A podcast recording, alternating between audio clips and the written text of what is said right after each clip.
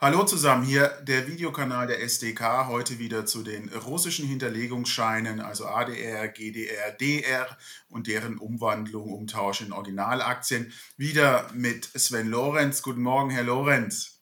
Hallo, guten Morgen, Herr Dr. Liebscher. Herr Lorenz ist uns gut bekannt vom letzten Video zu ADR, russischen Hinterlegungsscheinen, hier in den Shownotes. Der Link zu unserem letzten Video. Herr Lorenz macht den Blog, die Webseite undervaluedshares.com.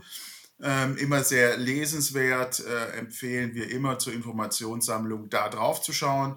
Und es haben sich neue Entwicklungen ergeben, darüber wollen wir heute sprechen. Wir wollen auch kurz darauf hinweisen, dass nächste Woche ein Webinar stattfinden wird, der SDK zusammen mit russischen Kapitalmarktrechtlern aus Moskau. Hier in den Shownotes auch der Link dazu und immer auf dem Laufenden könnt ihr auch bleiben mit dem Newsletter der SDK zu den russischen Hinterlegungsscheinen, auch in den Shownotes verlinkt. Ja, Herr Lorenz betreibt, wie gesagt, den Blog, die Webseite Undervalued Shares, beschäftigt sich auch intensiv mit russischen Hinterlegungsscheinen. Und zuletzt, Herr Lorenz, hatten wir ja den Eindruck gehabt, Ende Mai, Anfang Juni, dass Möglichkeiten bestehen und eigentlich Bewegung reinkommt. Aber dann ist Mitte Juni was passiert. Genau, verschiedene Banken und Broker hatten sich wirklich die Mühe gemacht und hatten auch den Ehrgeiz, eine Lösung zu finden. Primär ist es ja mal eigentlich nur ein technisches Problem, denn der Umtausch von solchen Hinterlegungsscheinen in Aktien, das ist ja nichts Neues, das hat es ja auch in der Vergangenheit schon gegeben. Es kam jetzt halt nur zu diesen zusätzlichen Komplikationen durch die Sanktionen. Als wir das letzte Mal sprachen, waren einige Banken und Broker drauf und dran, Lösungen anzubieten. Ich weiß auch von einigen Fällen, wo schon die ersten Fälle umgetauscht wurden. Dann kam aber leider das 6. Sanktionspaket der Europäischen Union. Und dort wurde dann unter anderem auch die russische Abwicklungsstelle mit Sanktionen belegt. Und damit kam dann alles wieder zum Stillstand und erstmal hat sich da nichts mehr bewegt. Ja, Clearstream, Euroclear und auch die Depotbanken und die Broker hatten dann Sorge, dort mitzuarbeiten, weiterzumachen, weil ihnen auch unklar war, unterfallen wir den Sanktionen, ja oder nein. Und es gab dann ja auch klarstellende Schreiben Mitte Juni, die gesagt haben, diese Sanktionen greifen auch, und daraufhin haben eigentlich sämtliche Kapitalmarktteilnehmer im Westen gesagt, oh, davon lassen wir die Finger, da wollen wir uns nicht beteiligen, weiß der Geier, ob wir uns da die Finger verbrennen. Damit waren die Umtausche Mitte Juni gesperrt, ging nicht weiter und Russland scheint aber tatsächlich ein großes Interesse zu haben, dass die Umtausche möglich werden. Und die Motivation von Russland scheint ja zu sein, dass zumindest am Kapitalmarkt wieder ein Stück weit Vertrauen entsteht, dass vielleicht auch russische Unternehmen irgendwann mittel- oder langfristig wieder Zugang zu internationalen Kapitalmärkten bekommen, sodass Russland motiviert zu sein scheint, diese Umtäusche möglich zu machen. Also hat Russland reagiert, Herr Lorenz, Ende Juni. Genau, und das ist eigentlich das wirklich Bemerkenswerte an der Sache. Und das sage ich jetzt einfach als, ich denke mal, objektiver Beobachter, ohne irgendeine politische Tendenz einschlagen zu wollen. Man hat wirklich den Eindruck sehr stark, dass sich Russland mehr Mühe gibt um die Anliegen westlicher Anleger, als das im Moment bei den westlichen Regierungen und insbesondere der Europäischen Union der Fall ist. Und ja, als allernächsten Schritt, nachdem es dann Mitte Juni eben zum Stillstand kam, hat dann die russische Regierung ein neues Gesetz entworfen, das gibt's bislang nur als Entwurf. Damit ist vorgesehen, dass man möchte erreichen, dass westliche Anleger ihre Hinterlegungsscheine umtauschen können in Aktien, ohne dass irgendwelche westlichen Institutionen damit involviert werden müssen. Wie das genau technisch alles laufen soll, da gibt's noch ein paar Fragezeichen. Da habe ich auch noch niemanden gefunden, der alle Antworten hat. Aber immerhin, es gibt einen Gesetzesentwurf, das heißt, es ist ein politischer Wille da. Und das schafft natürlich auch Druck, denn den Eindruck, dass jetzt sich die russische Regierung mehr um westliche Anleger bemüht als westliche Regierung, diesem Eindruck kann man sich nicht mehr entziehen und das schafft auch politischen Druck im Westen im Moment. Ja, dieser Gesetzentwurf braucht natürlich Ausführungsbestimmungen, da wartet man drauf. Zunächst wartet man darauf, dass dieser Gesetzentwurf endgültig Gesetz wird. Das wird er nach unserer Einschätzung ziemlich kurzfristig werden. Dann werden Ausführungsbestimmungen erlassen werden von der russischen Zentralbank, wie das funktionieren soll. Aber der Gesetzentwurf hat schon ein paar Hinweise, wie das Umtauschverfahren laufen soll. Er hat so zwei grundsätzliche Wege aufgezeigt und schauen wir uns mal den einen Weg an für jene, die also russische Hinterlegungsscheine im Moment in einem westlichen Depot haben.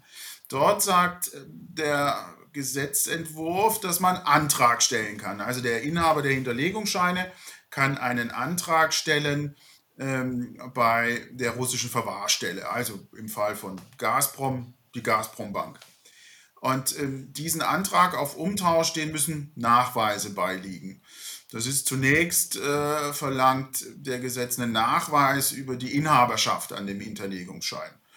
Das könnte dann, was könnte das sein, Herr Lorenz? Ein Sperrvermerk, Depotauszug?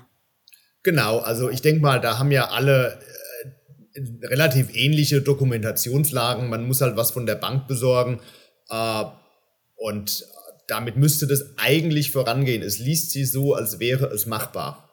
Ja, dann wird verlangt eine Bestätigung, dass der Inhaber des Hinterlegungsscheins tatsächlich zum Zwangsumtausch, zu diesem sogenannten Zwangsumtausch berechtigt ist.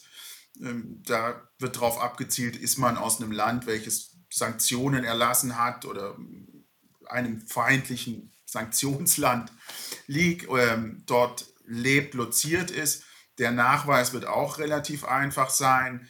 Dann will man Informationen haben über die Kette der nicht-russischen Verwahrer, bei denen die betreffenden Hinterlegungsscheine registriert sind, also die Verwahrkette. Das wird auch machbar sein. Das sind ja alles Informationen, die zugänglich sind. Genau, und deswegen hat man, wenn man sich diese Unterlagen anschaut, Sie machen das natürlich aus juristischer Sicht, ich schaue da auch einfach so ein bisschen als interessierter Amateur mit einigen Hintergrundinformationen drauf. Es macht sehr stark den Eindruck, als würde sich da eine gangbare Möglichkeit jetzt herauskristallisieren, was ja dann heute Morgen, kurz bevor wir dieses Interview aufgenommen haben, auch schon wieder zu neuen Entwicklungen geführt hat. Genau, da geht es täglich voran im Moment. Genau, da wollte ich gerade zu kommen. Sie haben es vorher gerade noch rumgeschickt. Wir hatten ja bislang den Eindruck, dass, sage ich mal, die westlichen Stellen so ein bisschen Steine in den Weg legen, den Anlegern für den Umtausch, und die russische Seite eigentlich diejenige ist, die das möglich machen will. Und jetzt gab es heute Morgen eine Mitteilung von Clearstream, die uns ganz positiv stimmt.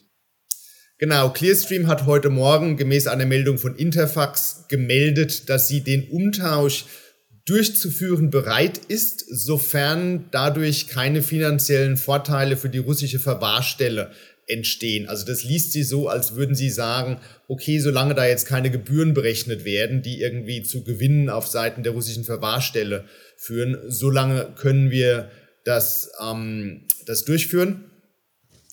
Die Nachricht ist ganz neu, ich habe sie auch erst vor einer Stunde gelesen.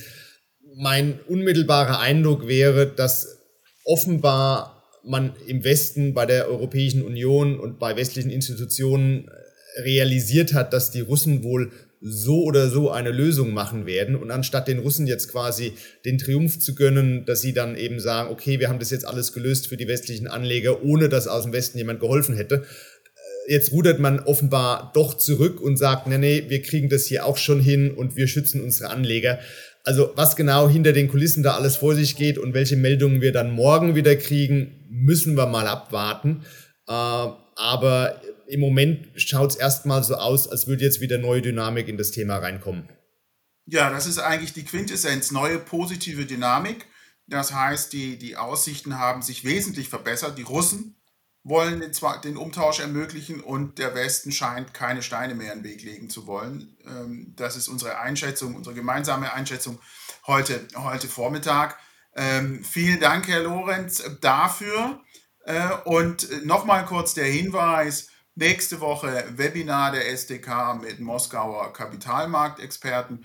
Wir haben zwei große Fälle da schon am Laufen als Versuchsballon und hoffen, dass wir da schon erste Ergebnisse dann mitteilen können und mit den russischen Kapitalmarktkollegen, die sehr gut Deutsch sprechen, können wir dann auch in dem Webinar die Sache uns genauer anschauen wie läuft das eigentlich ab? Also herzliche Einladung dazu. Herzliche Einladung für undervaluedshares.com. Schauen Sie bei Herrn Lorenz vorbei, das ist sehr informativ. Herzliche Einladung auch an unseren SDK-Newsletter. Vielen Dank dafür und vielen Dank, Herr Lorenz. Bis zum nächsten Mal, hat mich gefreut. Bis dann, wiederschauen.